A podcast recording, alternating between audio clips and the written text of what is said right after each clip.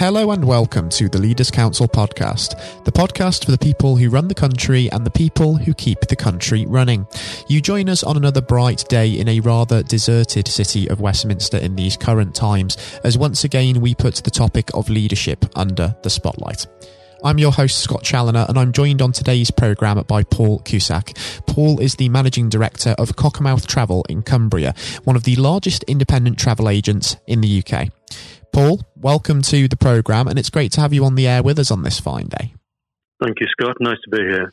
Likewise, Paul, thank you ever so much for taking the uh, time to join us. And the purpose of this discussion is really to understand your take on leadership and leadership, I think, is something it's fair to say that's really been put to the test at the moment, isn't it? With the emergence of this COVID 19 pandemic and business leaders having to really feel their way through this unprecedented crisis and indeed chart a course through this strange territory.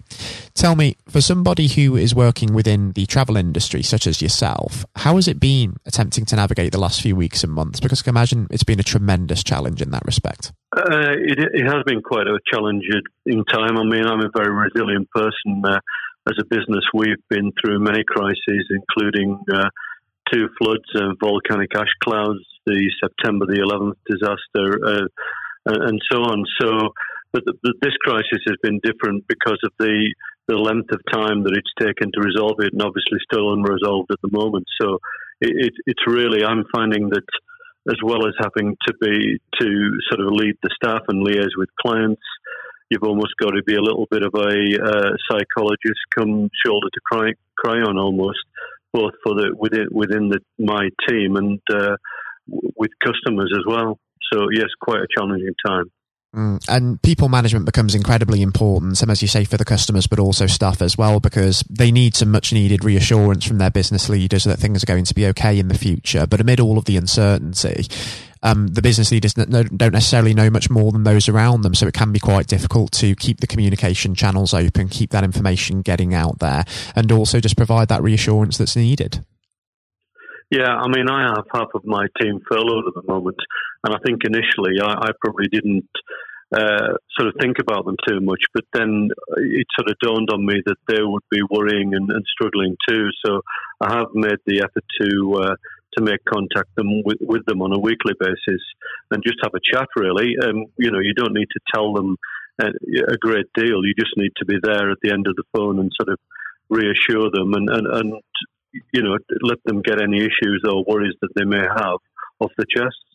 Mm, and we've heard some incredible stories during this time, haven't we, about how people have responded to the crisis, how it's brought people closer together, and how employees, whether they've had to adjust to working remotely or whether they've had to continue to work on site, they've just plugged away and really got on with things to try and keep things ticking over.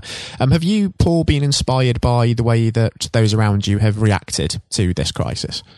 I have actually. I mean, the the team that I have um, working with me to sort of keep the business going and liaise with clients has been they've been absolutely fantastic. They've uh, I haven't really need to, to to lead them, if you like. They've taken the initiative themselves and been very, very proactive and, and taken a huge amount of pressure off myself, which uh, which I hugely appreciate. And uh, it's it's it's nice to know that they've got your back, as it were. And uh, I think that comes from things we've done in the past about empowering the team to, you know, to, to work through problems and issues themselves. And now that we're dealing with problems and issues on an hourly basis instead of a sort of every two or three weeks, um, you know, that, that sort of work we've done in the past seems to have really paid off and there it's really coming to the fore at the moment.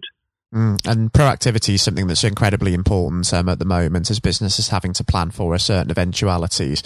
Um, and you've seen that amongst, of course, those around you, as you've said, Paul. Um, but even though this has been an incredibly tragic and an incredibly difficult time for businesses, families alike, do you think that there are some positives to come from this experience in the sense that it helps businesses become more resilient, it helps leaders become stronger, having this experience of crisis management and having people needing to go beyond their comfort zones? to keep things ticking over. That's helping them develop, isn't it? Uh, I, th- I, think it is, but also I also think, um, for want of a better word, it's it's probably going to sort the men from the boys. You know, people and, and lots of businesses are in, under incredible amounts of pressure, and how you react and how you cope with this crisis will certainly for the next couple of years define your business. So, and, and it will be make or break for a lot of businesses. So you need, need to really, really take the bull by the horns and, and be ultra proactive, whether it be in the marketing of your business, uh, the way you, that you manage your team, the way that you make the hard decisions that will be have to be made. Um, you know, it, it'll probably define who survives. Mm, exactly right. And um, we talked about um, during this uh, discussion already about how the reaction of those around you has been a source of inspiration for you during this time. But is there anything else that really sticks out that's inspired or had a profound influence on you as you've developed in your career, Paul, and really helped define your style of leadership, if you will? Um, yeah, I, I, mean, you know, you, you, talk about famous people like probably Sir, Sir Richard Branson, you know, sports leaders, maybe, you know, Martin Johnson, guys like this sort of lead, every, people everybody knows. Um, I have a, a, local guy in my area who inspired me to work longer and harder when I was younger. Um, he was somebody that uh, I used to drive past his offices on the way to work, and he, he, you know, he was always there, sort of 10, 12 hours a day, putting the, the hard graft in. And uh, I quickly learned that uh, sort of the harder the work you look, the luckier you got. Um, you know, he, he, he was and still is an inspiration. Um, you know, you, you do take inspiration from from people around you, people who who work hard. Even people like you know, I'm watching a series on the moment about Michael Jordan, the incredible American basketball player, and his mm. work ethic was incredible. So yeah, lots of inspirational people have probably helped me over the years. Mm. And some of the most influential can be the people closest to us, can't they? They can be friends, they can be colleagues, they can be mentors, family, even, um, as you rightfully say, people you've worked with there. Um, do you think that maybe we recognize those sorts of leaders um, enough? Because we often associate leadership with the public eye, don't we? With sort of celebrity, with being sports personalities, with politics, for example. And so sometimes perhaps recognition for those sorts of people and their achievements can fall by the wayside in comparison. Oh, very much so. I think um, people often, you know, are often un- unrecognized completely, and they will go through life often, you know, having worked incredibly hard and inspired hundreds of people, but don't get any recognition from it, and, and don't even get a, a pat on a pat on the back. I, I think as well, some people, you know, I, I don't think people. I don't certainly need a pat on the back from anybody. It's, you know, I, I'm I'm happy to you know, to work hard and, and enjoy the rewards, and also that I hope my staff enjoy the rewards as well. But I, I think it is important to some people, but not so much for others. Goes to show, doesn't it, that leadership comes in many different forms, and not every leader has to stick their head above the parapets. Some are just more than happy to sort of go about their business quietly and just really have a profound influence on people's lives as mentors and otherwise.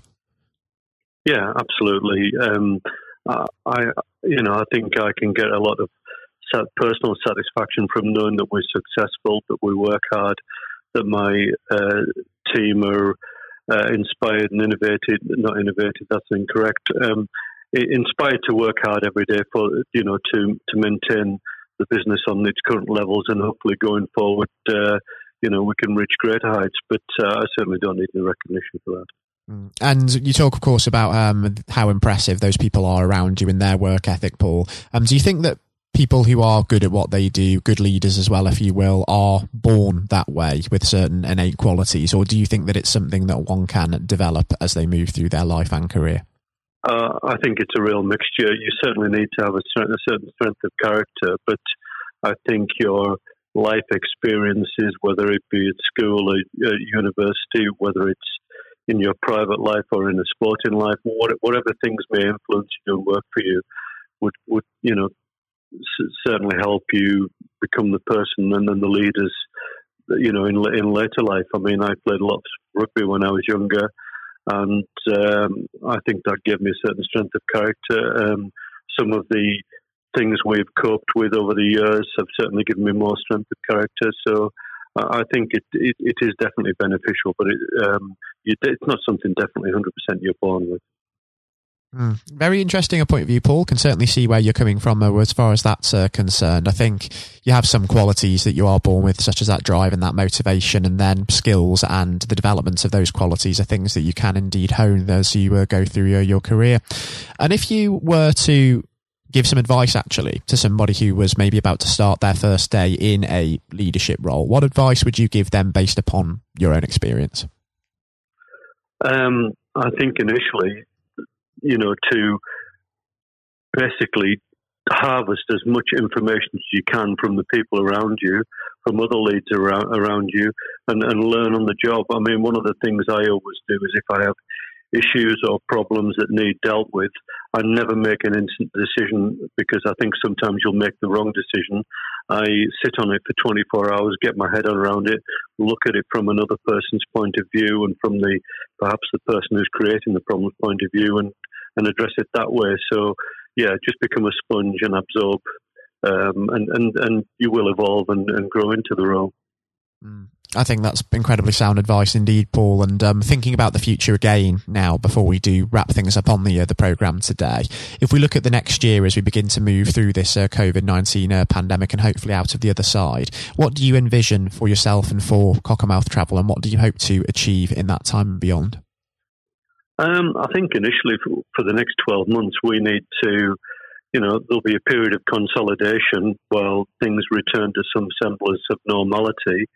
Uh, we have we had great systems in place with marketing and uh, our um, liaisons with the local community, if you like. We do a lot within the community to keep the business name out there, whether it'll be charitable uh, things. We plant uh, trees to offset our customers' carbon emissions and so on.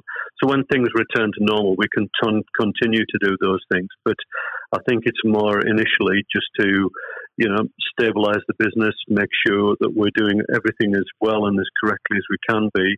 And then when things do return to normal, we can start to play again. Exactly right, and it'll be interesting to see um, how things uh, do develop as things do start to revert to this new normal that we can expect, and indeed what that new normal will look like. And even though we are just about, unfortunately, out of time on the program today, Paul, I think it would be great in the next year when we start to understand more about that to actually catch up and have you back on the program just to see how the, the business is getting on and also how it's continuing to innovate within the uh, the travel um, industry um, as well to um, adjust to uh, this uh, new normal that we will be seeing. Yeah, absolutely. I'm more than happy to come back on, Scott. Yeah. I think that would be fantastic, Paul. It's been a real informative and also really enjoyable experience um, having you on uh, the program today for sure. And do take care and do stay safe with everything still going on as well. You too. Thank you very much, Scott. That was Paul Cusack, the Managing Director of Cockermouth Travel. Coming up next on the programme today, I'll be handing over to Jonathan White for his exclusive interview with Sir Andrew Strauss. Sir Andrew is the Director of Cricket for the England and Wales Cricket Board, and during his playing days, he was England captain, one of only three England captains, in fact, that were able to secure the Ashes both at home and away in Australia. He is also the England Test captain with the second highest number of Test victories under his belt in history. And I hope you enjoy listening to the interview just as much as Jonathan enjoyed speaking with Sir Andrew. That's coming up next. Hello and welcome. I'm Jonathan White, and today we are joined by Sir Andrew Strauss, former captain of the England cricket team and former director of cricket at the ECB. Sir Andrew, thank you very much for joining us today. Real pleasure to be here. Thank you. Uh, it, the pleasure is all of ours. You know, and you've had a distinguished career, as I said, both on and off the pitch in English cricket, recognised not least with your knighthood for services to sport just last year. So congratulations on that. Yeah, thank you. Um, now there have been ups and downs in the career, like any career, including public and private disagreements with certain individuals. And on that front, I think what everybody wants to know. Have you finally forgiven Marcus Trescothick for giving you that stupid Lord Brocket nickname? um, well, my recollection was that it wasn't Marcus Trescothick who gave me that nickname. Ah. It was actually Mark Butcher. Uh, He's but, to blame. You know, I think there were a lot of people. It was the senior England teams at the mo- mm. at that time who wanted to sort of put me in my place and make sure that I didn't get above my station. So um, thankfully, it didn't particularly stick, other than within those group of players. And you really did try and get on their nerves by getting above your station, because of course, in your first outing, uh, you went on to score 112. Mm. Now, am I right in saying this, perhaps, that you only got there because Michael Vaughan did himself an injury? Well, that was the reason I got on the pitch in the yes. first place. Yeah, absolutely. I mean, you know, it's often sort of misunderstood or misjudged the role that luck plays in a in an international career or sporting career. Full stop. And um, you know, I was wait, waiting patiently in the wings mm. for an opportunity, and it didn't really seem like an opportunity was going to come along. And then, you know, I've only got injured in the nets, and there was my chance, and I had to kind of grab it with both hands if I could. And you certainly did. What was it like then to uh, see your name being put up on the Lord's honour board after your first appearance? Yeah, look, I'd just been transported to a completely different world almost. I'd been, I was a Middlesex player. I was mm. captain of Middlesex. All my focus was on helping Middlesex sort of win the championship and whatever. And then a week later, I've scored a Test century, which is something I'd always dreamed out, you know, literally all my life. And then the thought of doing it at Lord's in your first Test match. I mean, it was literally the dream. So, and then suddenly I started thinking, wow, hold on, potentially I've got a whole England career ahead of me and everything that entails. So it was a real shock to the system. Um, but I suppose what I was grateful for was that I was rel- relatively old, probably not the right way of putting it, but I was 27 of years course. of age. I was pretty comfortable with my own game. And I was also, I think, mature enough to understand um, that this was a great opportunity for me, but not to get carried away with it, which is unfortunately what happens with a lot of younger players. Without a doubt. And I think in those early years of your career, it's so important. I think you'd agree, especially when you're learning from other more experienced people. And this can be true of any field, whether it's sports or politics or business. Um, to have somebody there that you can rely on or look up to for guidance. In those early days, was there somebody that you could say to this day that, thank goodness they were there for you? Uh, well, I think in preparing me for international cricket, Justin Langer was a massive hmm. um, source of advice for me. So he was captain of Middlesex bef- you know, a couple of years beforehand and really helped me understand what I needed to do to get there. Um, but then I think on the day to day basis, my wife Ruth played a, a huge mm. role, you know, and just in terms of because I, I, think there is that real danger that you get carried away with it and you think yes. international sport in that goldfish bowl that you know you're more important than you you were previously or that that whole world is the real world, and uh, and obviously all we know is that the real world nothing's changed other than mm-hmm. other people's perception of you. And you need that grounding, and again, that can be true of any uh, so many different areas of life.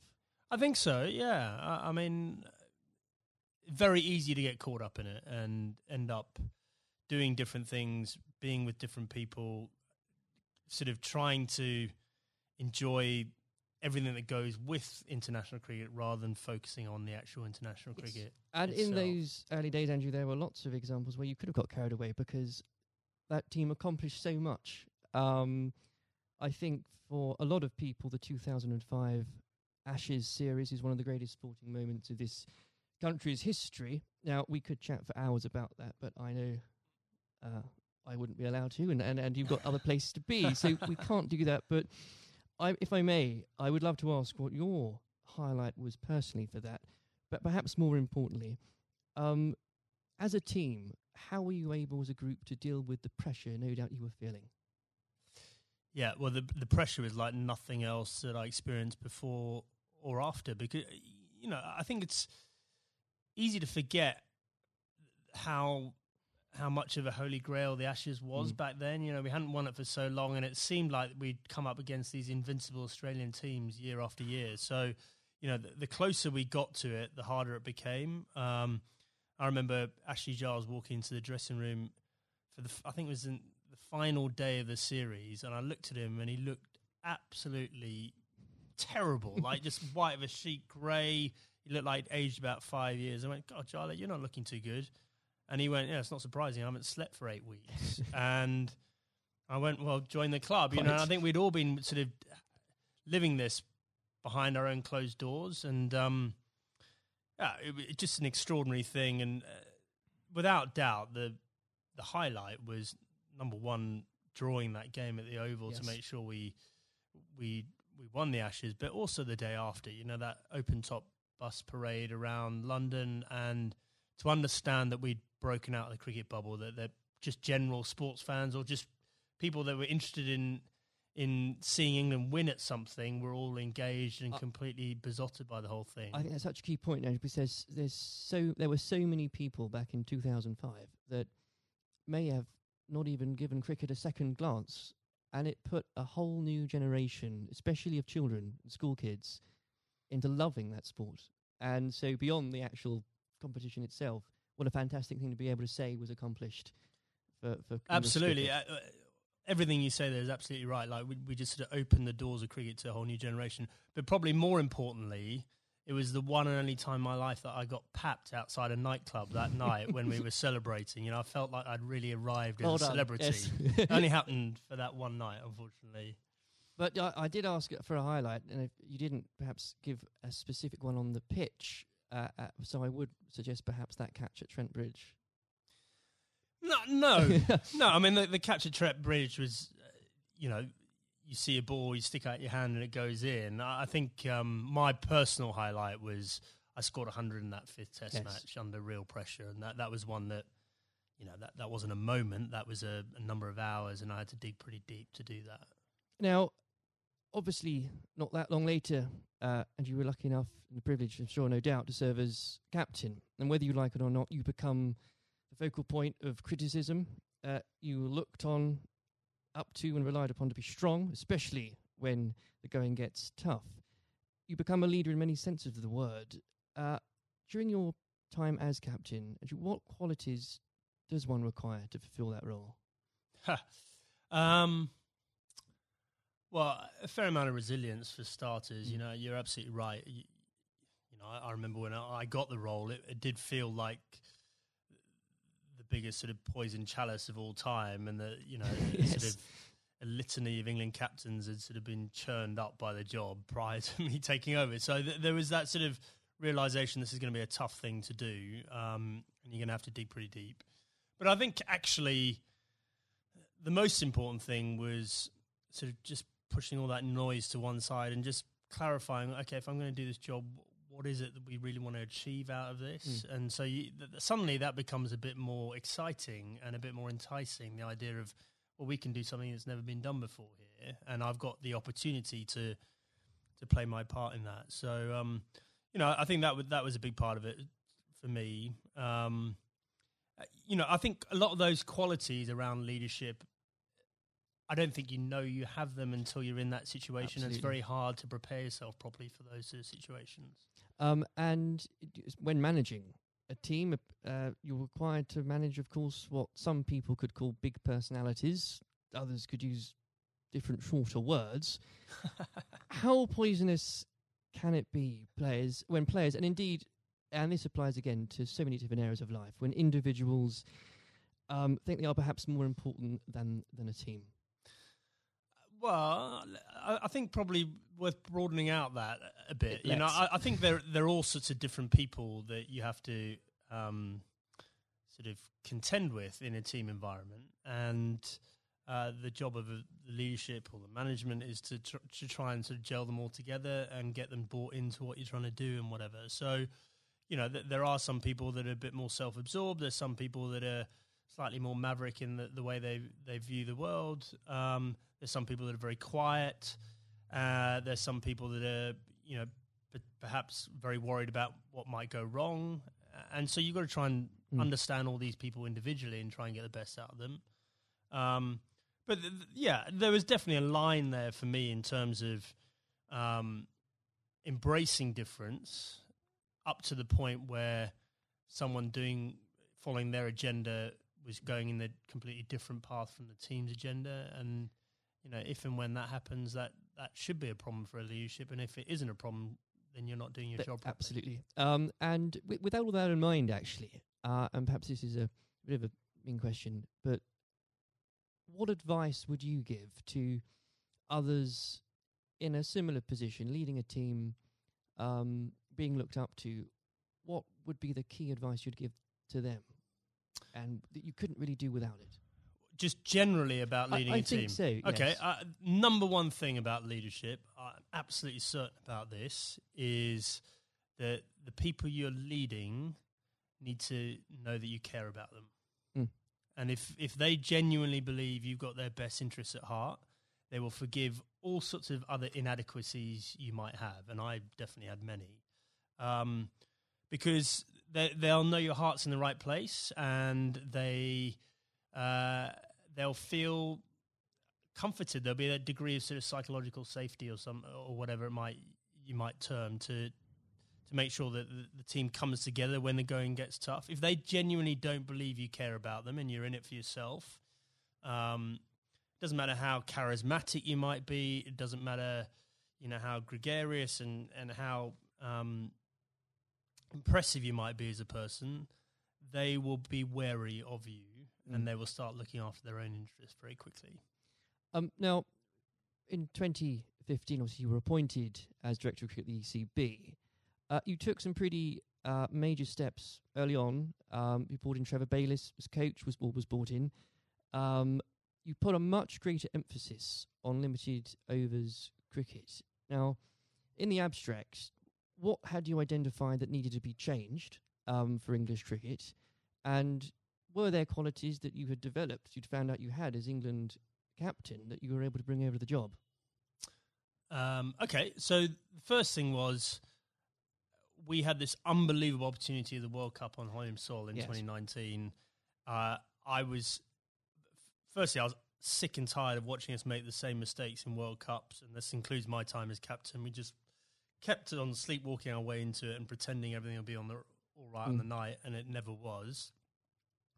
Um, and so I definitely made it our priority to win that 2019 World Cup. I thought that was more important than anything else that was going to be taking place in my tenure. Um, and I knew in order to do that, we had to completely shift our perception of white ball cricket. Quite a radical shift from what we, what we, what we were coming from. Yeah, but Hmm. the rest of the game had moved on, Yeah. and the rest of the game had understood that white ball cricket was playing an increasingly important role in, in both financially, but also in in terms of players' focus and interest. Um, and we had to move. In fact, we didn't have to move at times. We need to get ahead of the time. So, you know, we had to completely shift our both our philosophy, but also the way we played in order to do that. Um, and I was very lucky uh, having both Trevor Bayliss and Eoin Morgan, who were prepared to sort of role model that and lead that through. Um, and the second part of your question around what have the England captaincy sort of done to prepare me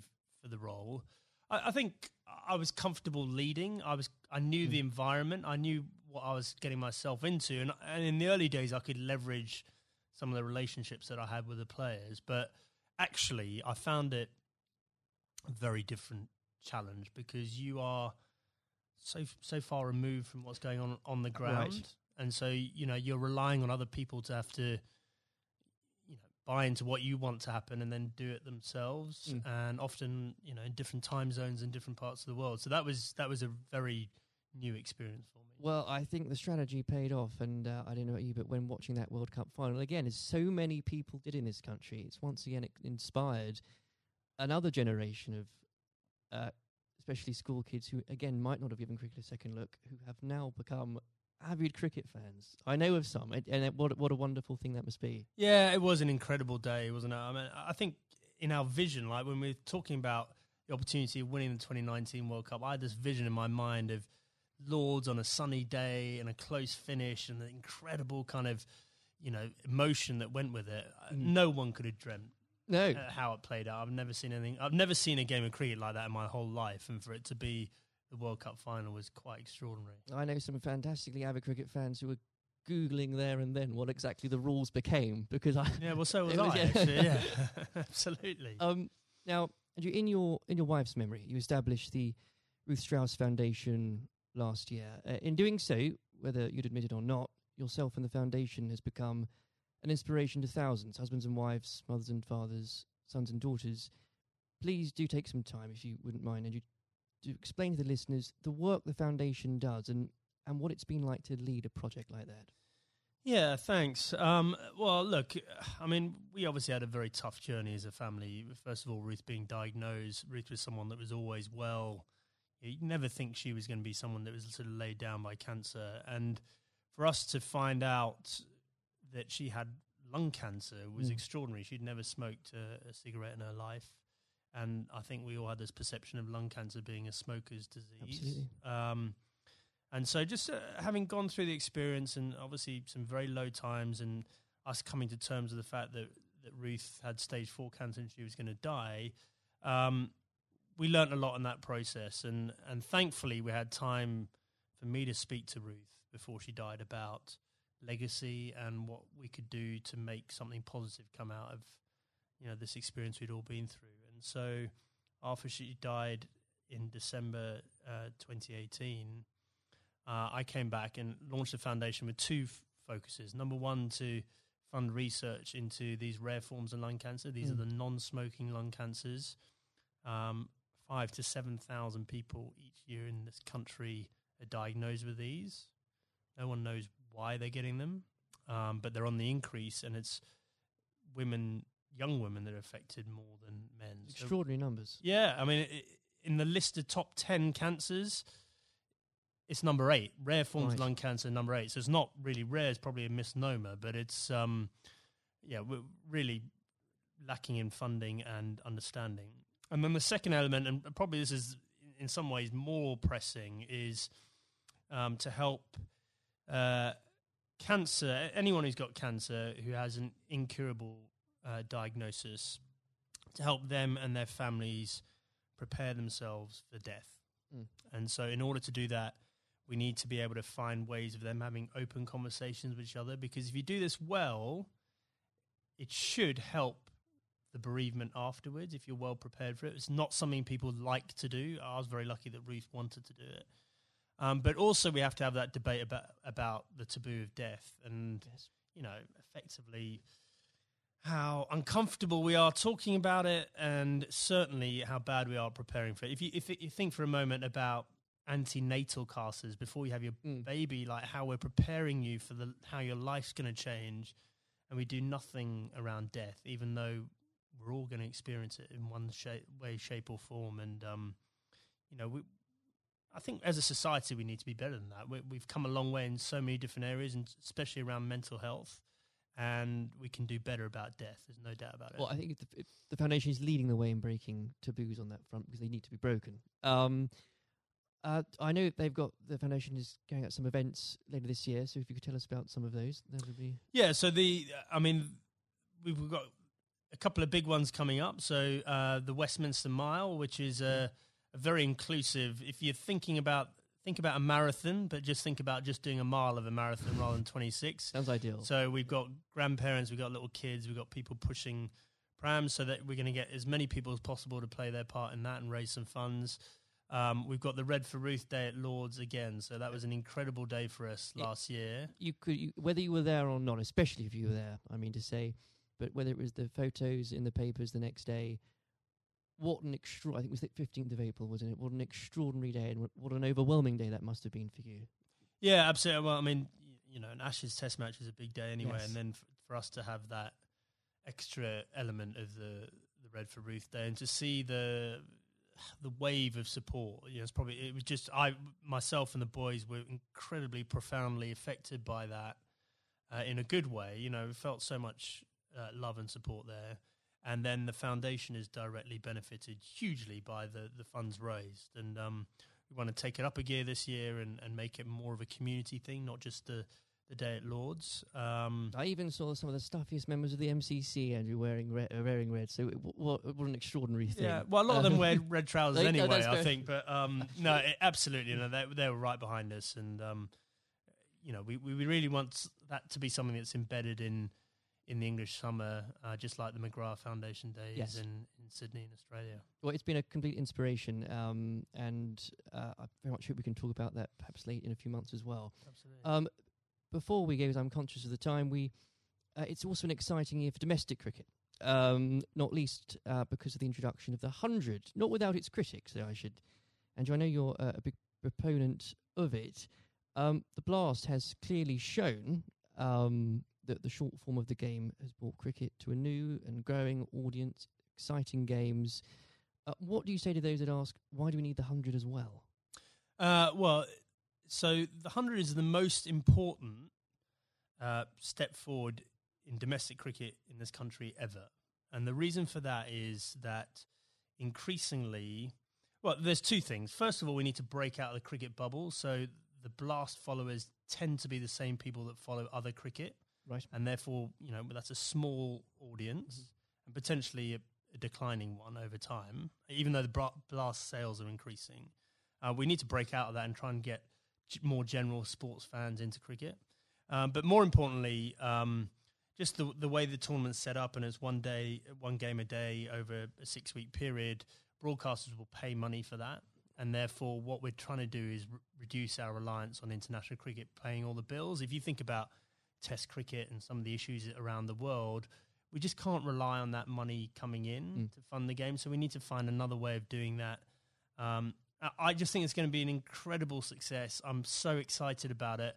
I know there are people that are worried about it, but in two or three years' time, um, you know, we're going to have our own uh, short form tournament that will rival the Big Bash, and we'll be moving towards the IPL. And those are, you know, those are two enormous events out there, and we can have our own version of that ourselves. I can feel your enthusiasm for it. As a as an Essex fan, I, I'm still stumped as to I think I'm going to have to choose between either supporting a team based at the Oval or a team based at Lord's. And I, will I'll get over that, but I'll I'll yeah, have to do well, it. Well, surely it's got to be the Lord's one, right? Uh, sh- sh- of course. Yeah. um, Sanju, it's been an absolute pleasure discussing that and everything else with you today. Thank you very much. Cheers. This has been the Leaders Council podcast. Thank you for celebrating excellence in leadership with us. I've been your host, Scott Challoner. Until next time, goodbye. Thank you for listening to our podcast. The views expressed within the podcast do not reflect the views of the Leaders Council of Great Britain and Northern Ireland, its parent company or subsidiaries, members of staff, or other guests of any other person therein associated.